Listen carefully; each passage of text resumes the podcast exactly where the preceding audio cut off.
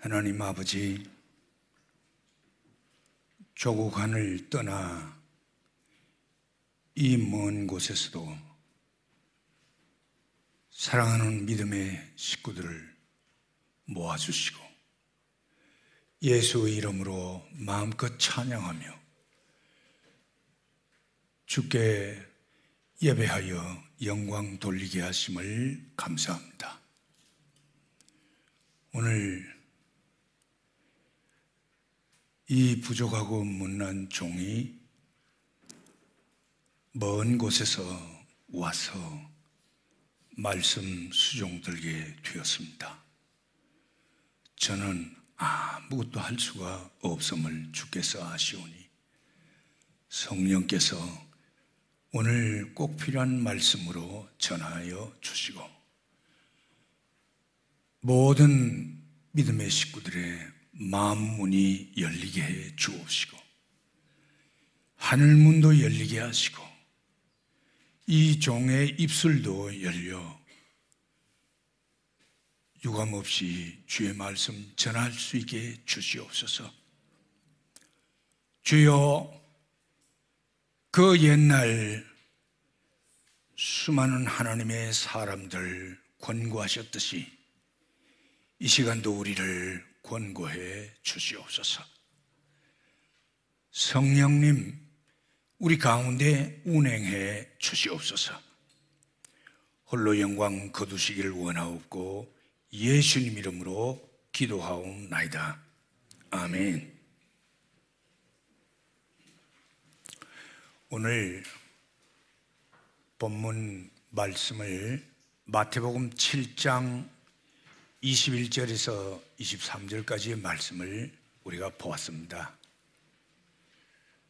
근데 여러분이 잘 아시는 대로 마태복음 5장, 6장, 7장 이 세 세 장은 예수님이 산 위에 올라가셔서 처음부터 끝까지 일관성 있게 말씀하신 교훈으로 유명해서 Sermon on the Mountain.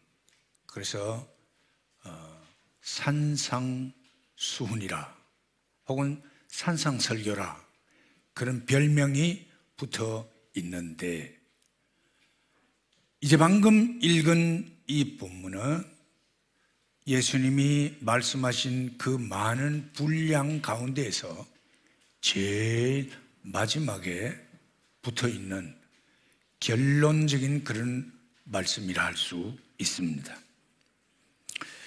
그리고 어떤 결론이든지 결론은 언제나 중요한 것입니다. 오늘 읽은 어, 본문 22절 초도에 보니까 그날에라는 말씀이 나타납니다. 그날은 무슨 날이냐? 그날은 심판날을 의미합니다. 한 사람이 한 80년쯤 산다고 가정하게 될 때에 1년 365일을 곱하게 되면 그 한 사람이 살게 되는 날 수는 2만 9,200날을 살게 됩니다. 80인생 29,200날 가운데 아주 잊어버릴 수 없는 중요한 날들이 있게 마련입니다. 여기 앉은 여러분 모두에게도 그런 날이 있습니다. 태어난 birth 출생한 생일날도 있고, 그리고 처음으로 대학교 입학한 날도 있고, 유학을 떠나온 날도 있고, 결혼하는 날도 있고, 목사 한수 받던 날도 있고, 군대에 입대하는 날도 있고, 선교사로 파송받아 떠나는 날도 있고, 이처럼 쉽게 잊을 수 없는 그런 중요한 날들이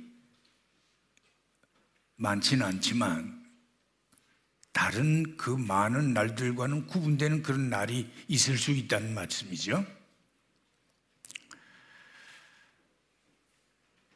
그러나 29,200 날들 가운데 그 어떤 날과도 비교될 수 없는 한 날이 오는데 그날은 바로 오늘 본문에 나타나는 그날을 그날은 바로 심판의 날입니다.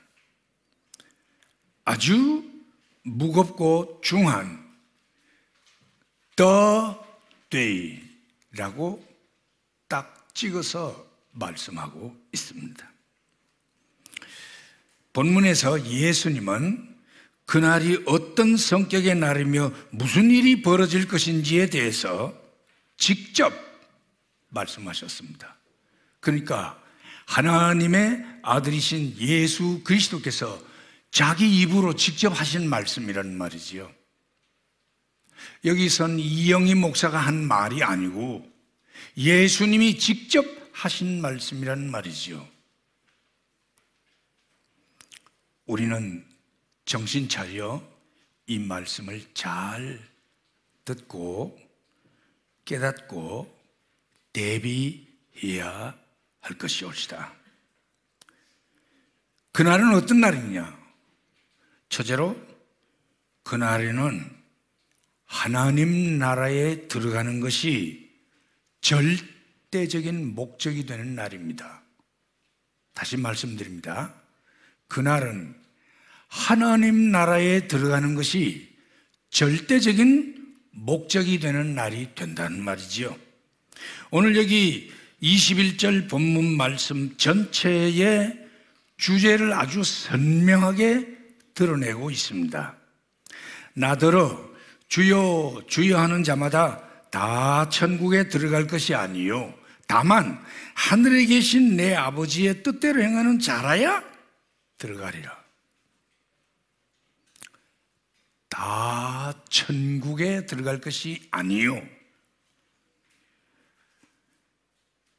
예수님은 이 말씀을 통하여 우리의 신앙생활의 궁극적인 목적이 하나님 나라에 들어가는 것이 되어야 함을 분명히 가르치고 있습니다. 예수 믿는 신앙생활의 목적은 병 고치는 것도 아니요, 부자 되는 것도 아니요, 마음이 평안해지는 것도 아니요, 사람이 착해지는 것도 아니요, 하나님 나라에 들어가는 것이 신앙의 궁극적인 목적이라는 말씀이지요. 이미 육체의 생명이 다 끝나고 이 세상 나라가 다 지나가고 하나님의 심판대 앞에 서는 그때에는 병 고치는 것도 건강도 돈도 명예도 부요함도 형통함도 평안함도 착함도 아무런 의미가 없게 되는 것입니다. 오직 구원의 은총을 통하여 하나님 나라에 들어가서 영원히 영원히 사는 것만이 절대적인 목적이 되는 것입니다. 그래서 예수님이 전하신 복음은 Kingdom of God, 하나님의 나라, 곧 천국 복음으로 일관되는 것을 우린 성경에서 보게 됩니다. 마태복음 4장 17절 이때부터 예수께서 비로소 전파하여 가라사대 회개하라 천국이 가까웠느니라 천국은 Kingdom of Heaven 다른 말로 Kingdom of God 바로 우리가 늘 어, 조상 때부터 믿어온 천당을 의미하는 것입니다. 마태복음 4장 23절에 보니 예수께서 온 갈릴리에 두루 다니사 저희 회당에서 가르치시며 천국 복음을 전파하시며 마태복음 5장 3절에 보니까 심령이 가난한 자는 복이 있나니 천국이 저희 것이며 이렇게 산상수훈을 오픈하는 것을 보게 됩니다. 마태복음 18장 3절에 보니 가라사대 진실로 너희에게 이르노니 너희가 돌이켜 어린 아이들과 같이 되지 아니하면 결단코 천국에 들어가지 못하리라. 한밤중에 예수님을 찾아왔던 바리새인 니고데모에게 요한복음 3장 3절에서 예수님이 대답하여 가르사대 내가 진실로 진실로 너에게 이르노니 사람이 거듭나지 아니하면 하나님 나라를 볼 수 없나니라. 사람이 물과 성령으로 나지 아니하면 하나님 나라에 들어갈 수 없나니라. 두 번이나 하나님 나라를 강조하셨고 하나님 나라에 들어가는 것에 대해서 강조하고 있습니다. 사도행전 1장 3절에 보니 해 받으신 후에 또한 저희에게 확실한 많은 증거로 친히 사심을 나타내사 40일 동안 저희에게 보이시며 하나님 나라의 일을 말씀하시니라. 여러분, 신구약 성경 66권에는 처음 시작부터 마지막 끝날 때까지 관통해 내려가고 있는 중요한 theme, 주제가 있습니다. 그 주제는 몇 가지 이 새끼 줄처럼 몇 가지 주제가 가닥으로 엮여서 굵은 줄기를 이루어 흘러내려가는 것입니다. 예를 들면은 임마누엘 하나님이 우리와 함께 하신다는 임마누엘이라는 사상 그리고 하나님의 나라 그리고 언약 언약의 개념 피 흘리심 예를 들면 이런 주제들이 마치 새끼 가닥을 꼬는 것처럼 서로 꼬여서 굵은 줄기가 되어서 창세기부터 요한계시록 마지막까지 흘러내려가는 것입니다. 그런 의미에서 하나님의 나라는 대단히 중요합니다. 나는 하나님 나라에 들어가기 위해서 예수를 믿습니다. 이렇게 말하면 듣기에는 매우 촌스럽고 왠지 모르게 저급하고 세련되지 못하게 들릴런지도 모르겠습니다. 그러나 이것은 어느 신학자가 가르친 것도 아니요, 어느 어, 참 말 잘하는 목사가 가르친 게 아니라 이것은 예수님이 직접 가르치신 선명한 진리입니다. 일평생 신앙생활 했지만 결국은 하나님 나라에 들어가지 못했다.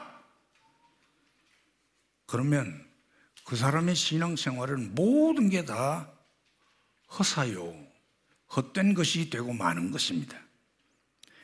모래 위에 집을 지은 것과 같이 된다는 말이죠. 이렇게 더운 날 땀 흘리며 여기 나와가지고 예배를 드리고 일평생 온 세상 다니면서 복음을 전하고 난리를 쳤는데 결국 마지막 날에 가서 나 구원받지 못한 자가 되고 하나님 나라에 들어가지 못한 자가 되었다. 그럼 정말 허망하기 거지없는 일이 아닐 수 없습니다.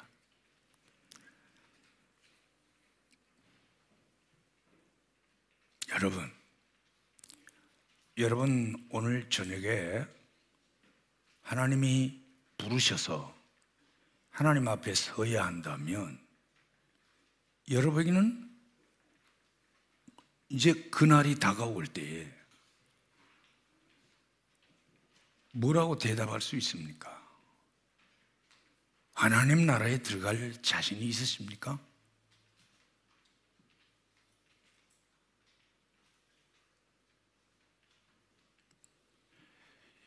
이것은 정말 심각한 질문입니다. 우리는 지금 연습하는 게 아니에요. 우리는 우리의 어떤 emotional need를 충족시킨 게 아니에요. 우리는 몽롱한 마치 약 먹은 상태에서 즐기는 것 같은 그런 몽롱한 상태에 있는 게 아니에요. 우린 대단히 깨끗한 클리어한 그런 의식 속에서 하나님 나라에 들어가는 일을 위해서 예수를 믿고 있고 오늘 이 자리에 앉아 있어요. 이런 의미에서 오늘 본문 말씀은 그날에는 하나님 나라에 들어가는 일이 가장 중요한 목적이 되는 절대적인 목적이 되는 날이 된다는 것을 가르치고 있습니다. 두 번째로 그날에는 무엇을 했느냐가 중요한 게 아니고 어떤 사람이 되었느냐가 중요한 날입니다. 다시 말씀드립니다. 그날은 무엇을 했느냐가 아니라 어떤 사람이 됐느냐가 중요한 날이란 말이죠. 여기 22절에 보니까 그날에 많은 사람이 나더러 이르기를 주여 주여 우리가 주의 이름으로 선지자 노릇하며 주의 이름으로 귀신을 쫓아내며 주의 이름으로 많은 권능을 행치 아니하였나이까 이 사람들의 주장과 요구는 뭐냐면은 뭘 했다는 거예요. 주의 이름으로 선지자 노릇하고 주의 이름으로 귀신 쫓아내고 주의 이름으로 많은 권능을 행하지 아니하였습니까? 내가 이것도 하고 저것도 하고 많은 것을 행했습니다. 이건 무엇에 관계되는 거냐? What to do. 뭘 했다는 거예요.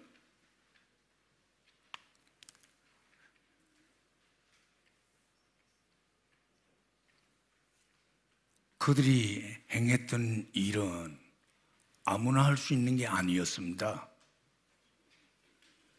선지자 노릇한 것은 하나님의 말씀을 대언했다는 것입니다. 구약 시대 때의 선지자의 직능이니 오늘날 목사나 전도자나 선교사가 하는 사역이라 할 수 있습니다. 귀신? 귀신을 아무나 쫓아냅니까? 정말 능력 있는 그런 사역을 했다는 뜻이지요. 많은 권능을 행했다. 강력한 은사 활동을 했단 말이죠. 그들은 주님에게 주장합니다. 주님, 제가 목사도 했고요. 제가 선교사도 했고요. 제가 귀신도 쫓아내고 이런 일 저런 일 내가 큰 교회당도 세웠고 내가 무슨 사역도 했고 땀 흘리며 이것도 했고 자꾸 했다는 거예요.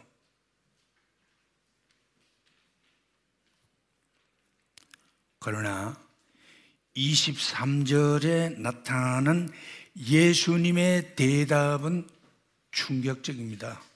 아주 충격적입니다. 그때 내가 저희에게 밝히 말하되 내가 너희를 도무지 알지 못하노니 불법을 행하는 자들아 내게서 떠나가라. And then I will declare to them I never knew you. I never knew you. Depart from me. You who practice lawlessness. 그때 내가 그들에게 선언하리라. 나는 너희들을 안 적이 없다. I never knew you. 너는 열심히 찬양하고, 너는 열심히 복음 전하고, 너는 열심히 교회 위해서 땀 흘리며 봉사하고, 헌금을 참 수백만 불 하고, 어쩌고 저쩌고 이러는데, 미안하지만, 한 건두 번째 치고, 너 자신을 나는 몰라. 네가 누군지 자체를 모른단 말이야.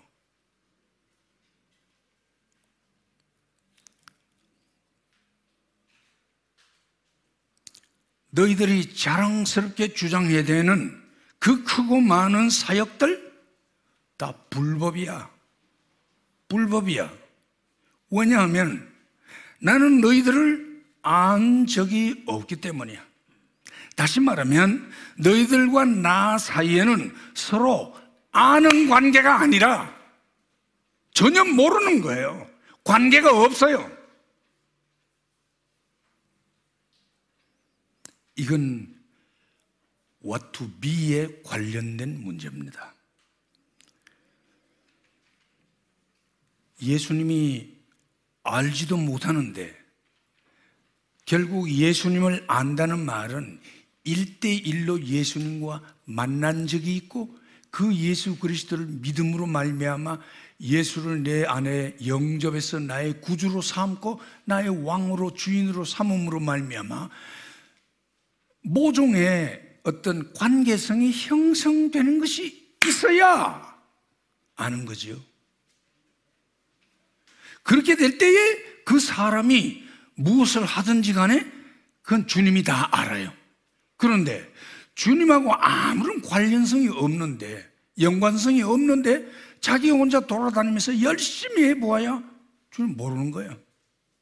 그러니 주님이 뭐라고 말씀하시냐? 너희들은 불법을 행하는 자들이다. 다 내게서 떠나가라고 말해. 결국 심판 날에는 무엇을 했느냐가 아니라 어떤 사람이 되었느냐가 중요한 것입니다. What to do가 중요한 게 아니고 what to be가 중요하다는 말씀이지요. 사람들은 자꾸 뭘 하려고 애를 써요. 이것도 하고 저것도 하고 자꾸 크고 위대하고 멋있고 화려한 많은 사역을 하려고 애를 써. 근데 오늘 본문의 교훈대로라면 우리는 무엇을 하기 전에 그것을 할 수 있는 존재가 되어야 된다는 사실을 주님과의 어떤 관계성이 맺어져 있는 자가 되어야 된다는 사실을 주님이 아시는 자가 되어야 된다는 사실을 강조하고 있고 만약에 주님과 연관성 없는 가운데 뭘 자꾸 해야 되는 것은 불법을 행하는 일밖에 안 된다는 걸 강조하고 있습니다. 로마서 1장 5절에 흥미로운 구절이 나타납니다. 사도 바울이 말하기를 그로 말미암아 그는 예수 그리스도입니다. 예수 그리스도로 말미암아 우리가 은혜와 사도의 직분을 받아 그 이름을 위하여 모든 이반인 중에서 믿어 순종케 되나니 이 본문 말씀에서 사도 바울은 예수로 말미암아 두 가지를 받았다 그랬어요. 그 첫째는 뭐냐? 은혜입니다. 둘째는 뭐냐? 사도의 직분이에요. 은혜는 믿음으로 구원을 받아 예수와 연합된 관계를 가지게 되는 걸 의미합니다. 사도의 직분은 구원의 은혜를 받은 사람이 하나님을 위해서 일하게 되는 은사를 의미하는 거예요. 그러면 이 둘 중에 분명 은혜가 먼저예요. 은혜를 받고 사도의 직분을 받았어요.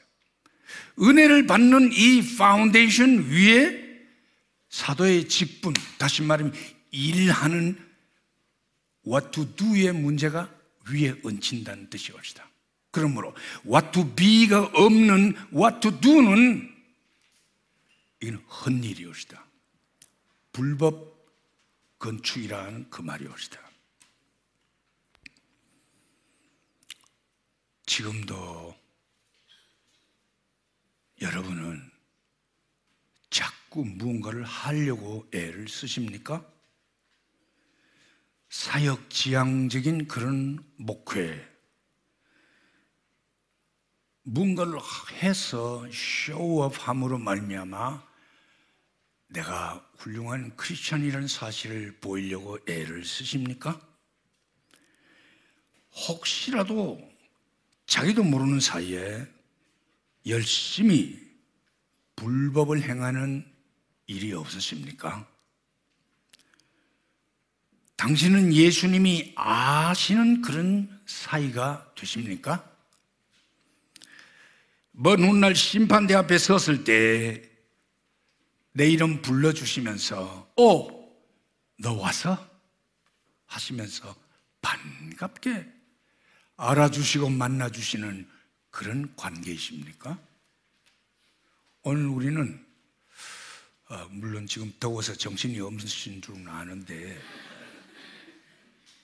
그래도 이 말씀이 워낙 강력하고 중요한 말씀이니까 그저 혼곤한 가운데도 이건 잊지 않았으면 좋겠어요.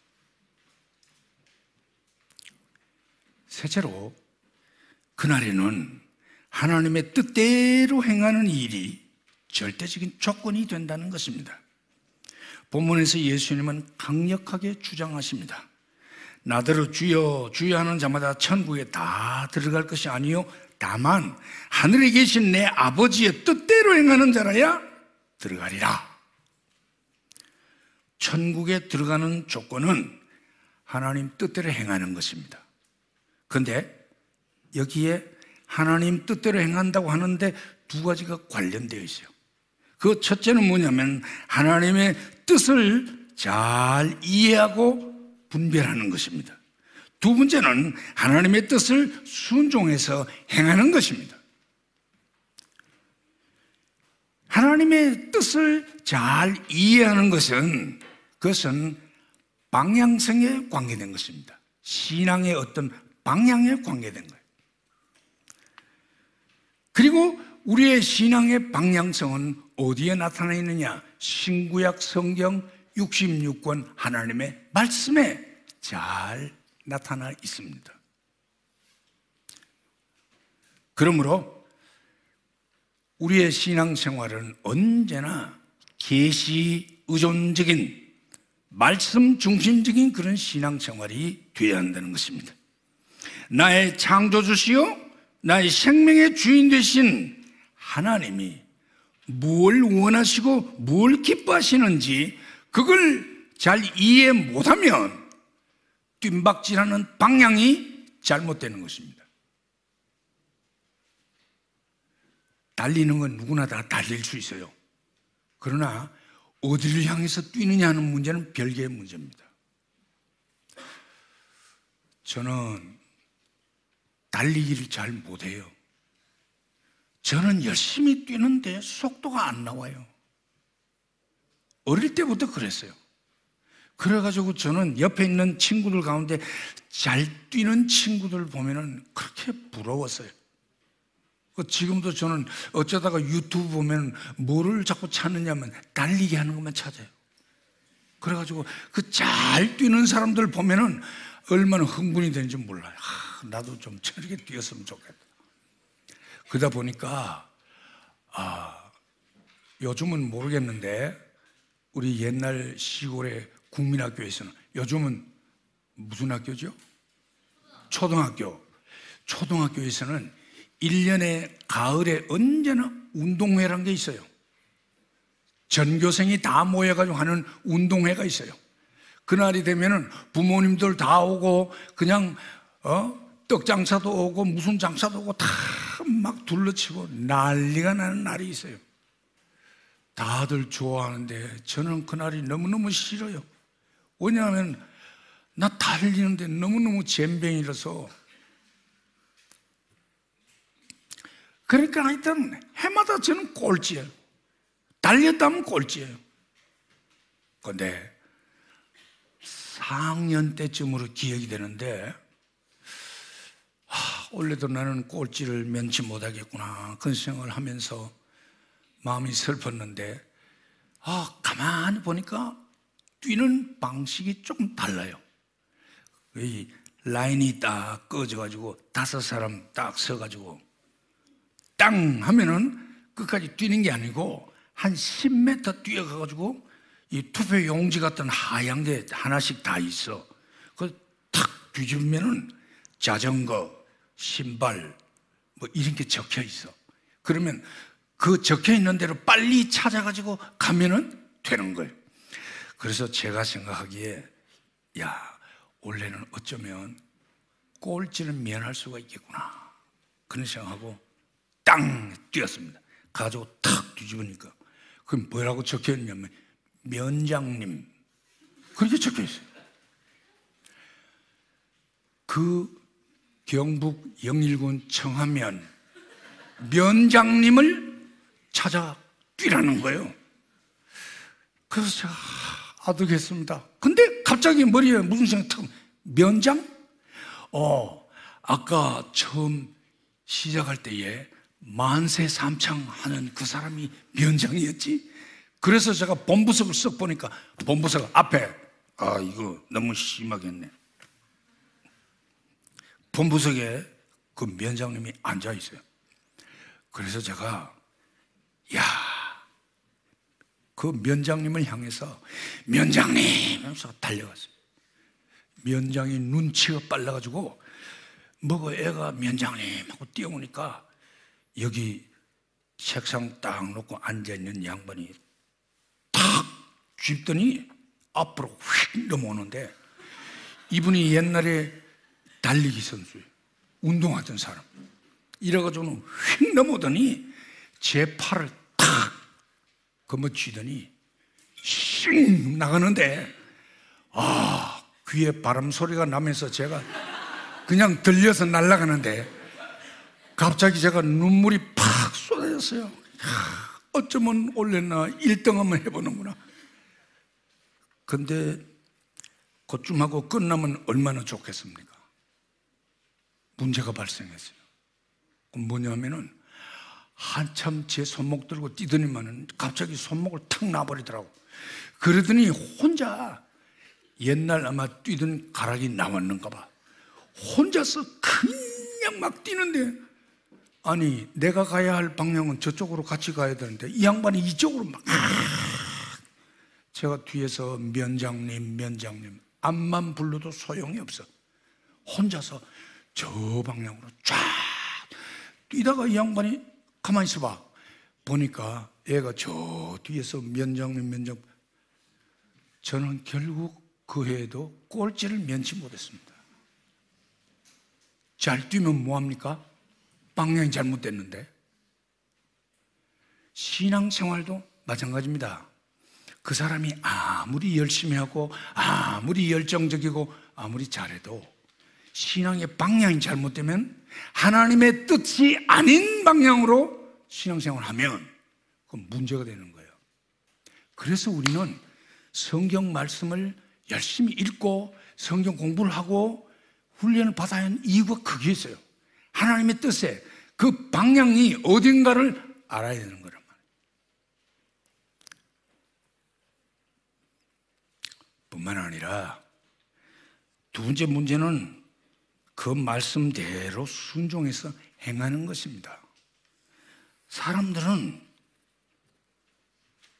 들어서 알기는 nen장 뭐같이 알면서 움직이지 않아. 액션을 취하지 않아요.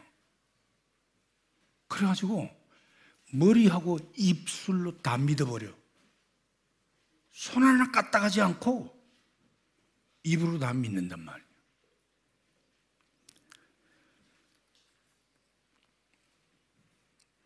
마태복음 24장에 그런 말씀이 있어요. 25장에 어떤 주인이 먼 나라로 가면서 다섯 달란트, 두 달란트, 한 달란트 종들에게 주어 일하게 했어요. 그런데 다섯 달란트, 두 달란트 받은 종은 가서 즉시로 일을 해서 각각 다섯 달란트, 두 달란트를 남겼어요. 그러나 이 한 달란트 받은 종은 땅에다가 파묻어 놨어요. 오랜 세월 후에 주인이 돌아왔어요. 회계 결산을 하게 됐어요. 그때 다섯 달란트, 두 달란트 받은 종은 와가지고 주인이요 주신 거 가지고 열심히 일해서 여기 우리가 이문을 남겼습니다. 받으소서. 그때 주인이 잘하였도다. 착하고 충성된 종아. 그렇게 칭찬을 했습니다. 그런데 이 한 달란트 받았던 종은 그게 보니까 한 달란트 받았던 자도 와서 가로되 주여 당신은 굳은 사람이라 심지 않은 데서 거두고 해치지 않은 데서 모으는 줄 내가 알았으므로 두려워하여 나가서 당신의 달란트를 땅에다가 감추어 두었었나이다. 보소서 당신의 것을 받으셨나이다. 주인이 대답하여 가로되 악하고 게으른 종아 나는 심지 않은 데서 거두고 해치지 않은 데서 모으는 줄 네가 알았느냐? 이 한 달란트 받은 종은 달란트를 땅에 숨기기 이전에 주인이 어떤 사람이며 무엇을 원하는지를 좀 더 정확하게 이해했었어야 했습니다. 본문에서 이 종은 주인을 제대로 알지 못했어요. 그래서 이 주인이 꾸짖는 말 속에서 주인을 주인의 뜻을 제대로 알지 못한 그것을 뭐라고 말했냐면 악하고 게으른 종이야. 악하다고 그랬어요.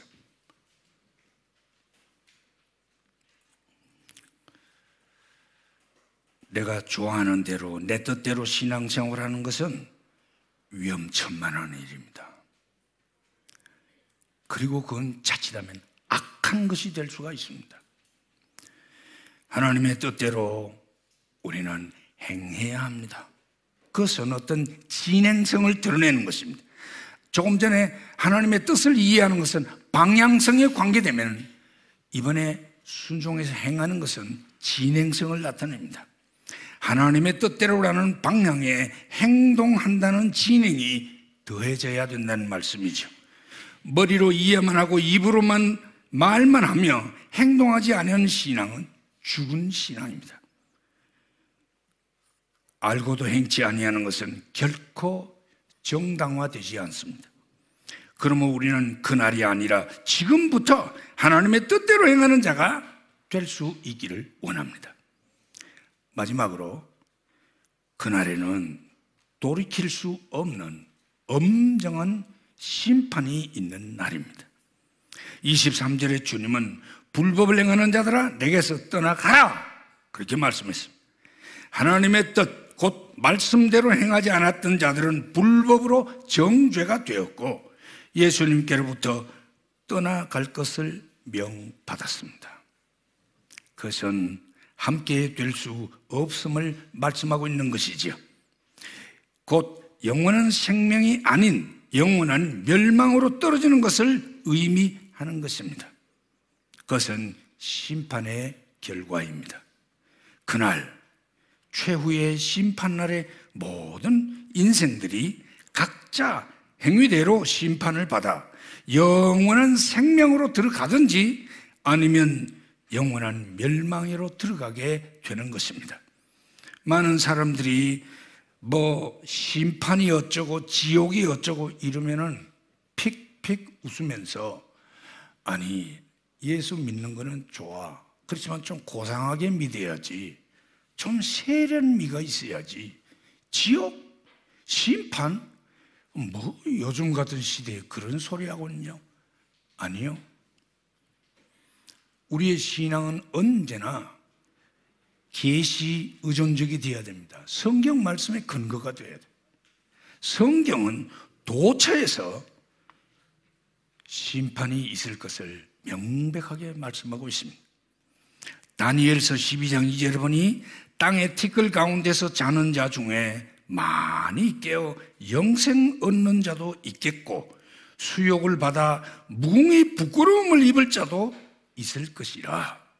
누가복음 16장에는 부자와 거지 나사로가 각각 아브라함의 품과 또 지옥불에서 고통하는 광경을 우리 주님이 아주 세밀하게 말씀하셨습니다.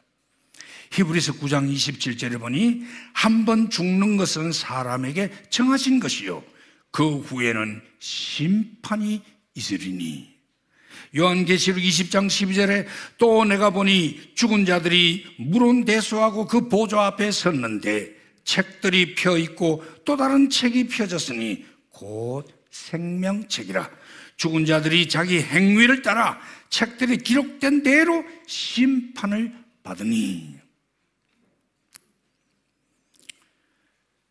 그날의 심판은 결정적이고 단회적입니다. 그 심판은 취소도 안 됩니다. 연기도 안 됩니다. 재심도 없습니다. 추심도 없습니다. 더 이상 상고할 수도 없고 더 이상 긍휼과 연민도 주어지질 않습니다. 오직 영생과 영벌만 기다리는 두려운 심판 날이 올시다. 그러므로 그 자리에 이르기 전에 잘해야 됩니다. 그날이 오기 이전에 지금 이 순간 우리에게 주어진 시간이 있을 때 잘해야 된다는 말이죠. 제가 달리기는 잘 못하지만 그네는 아주 잘 탑니다. 그래가지고 시골에서 제가 아주 그네 잘 타는 걸로 소문이 났었어요. 어느 정도냐 하면은 다른 사람은 이렇게 이런 정도로 한 160도 정도로 이렇게 왔다 갔다 하는데 저는 190도로 올라갔다가 내려갔다 해서 소나무에 밧줄 매놓고 타면은 소나무 이파리를 따물고 내려올 정도로 그네를 잘 샀어요.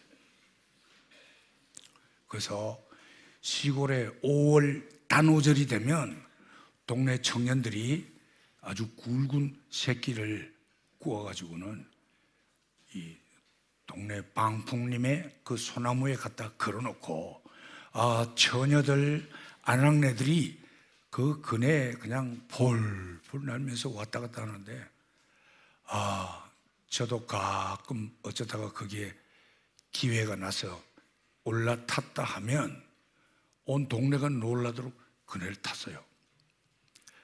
근데 농사철 바쁜데 항상 그네 타고 놀기만 합니까? 단오절 한 15일 정도 지나면 낫을 가지고 와서 잘라버립니다. 저는 그네가 타고 싶은데 그네 줄은 잘려졌고 그래서 제가 아, 이 그네를 좀 탈수 없을까? 이러던 중에 마침 소나무 이쪽하고 저쪽 두, 두 소나무가 이렇게 딱 선 가운데 철봉대를 청년이 청년들이 철봉대를 거기다가 못을 박아가지고 딱 올려놓은. 그래서 가만히 올려보니 야 여기다가 뭘 걸면 그네를 만들 수 있지 않을까 그래가지고는 집에 가가지고 흙간 속에 가서 새끼들을 다 끌어내가지고는 새끼를 꺼내서 거기다가 그네를 맸습니다. 그 조그만 그네지요.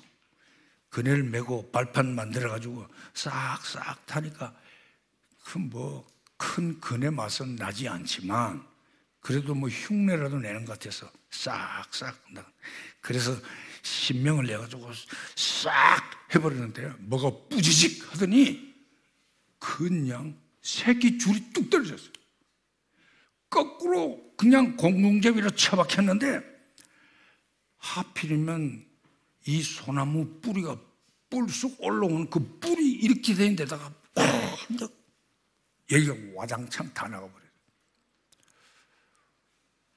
그게 아니었으면 제 이가 훨씬 더 이쁘고 제 모양도 훨씬 좋을 텐데 지금보다는 훨씬 좋았을 거예요. 엉망이 됐어요. 석 달을 아무것도 못 먹고 그냥 입 벌려가지고 죽 어머니가 떠놓고 형편없이 됐어요. 근데 그 새끼가 썩은 새끼인 줄 누가 알았겠습니까? 근데요, 그럼 뭐, 썩은 새끼 타가지고 이빨 다 나가고 와장창 했지만, 그래도 오늘 제가 여기 서 있지 않습니까? 세상에서 썩은 새끼 떨어져도 소망이 있지만 먼 훗날 저와 여러분이 심판대 앞에 서가지고 새끼 떨어지면 영원한 그네 줄이 썩은 새끼가 돼서 뚜두둑 끊어지면 다시는 되돌이킬 수가 없어요. 그걸로 끝이에요. 두 번 다시 기회가 없어요. 여러분은 저처럼 썩은 새끼 매놓고 그네 타는 신앙생활 하지 않기를 바랍니다. 예수님이 말씀하신 그날은 최후 심판의 날입니다. 그날은 어떤 날이며 무슨 일이 있을 것입니까? 그날은 하나님 나라에 들어가는 것이 절대적인 목적이 되는 날이요. 그날은 무엇을 했느냐가 아니라 어떤 사람이 되느냐가 중요한 날이요. 그날은 하나님의 뜻대로 행하는 것이 절대적인 조건이 되는 날이요. 그날은 돌이킬 수 없는 엄중한 심판이 있는 날입니다. 일이 이러므로 내가 과연 어떤 사람이 되어야 하며 어떻게 해야 하겠는가? 예수님의 교훈에 대해서 정확하고 분명하게 이해를 하고 이제 남은 날 동안 그날이 다가오기 전에 저와 여러분이 잘 준비해서 주님이 아시는 영생에 이르는 그러한 존재가 될 수 있고 신앙자가 되기를 주의 이름으로 축복합니다. 이제 우리 통성으로 한 3분간만 오늘 말씀을 생각하면서 기도하는 시간을 가지겠습니다. 여러분, 하나님은 살아계시고 이 시간 우리의 심령의 어, 소원과 요구를 듣고 계십니다. 어, 이 시간 우리 통성으로 하나님 앞에 소리를 내서 어, 우리의 신앙을 다시 한번 점검하고 그날을 준비할 수 있기를 원합니다. 주여 크게 한번 부르짖고 우리 통성으로 기도하겠습니다.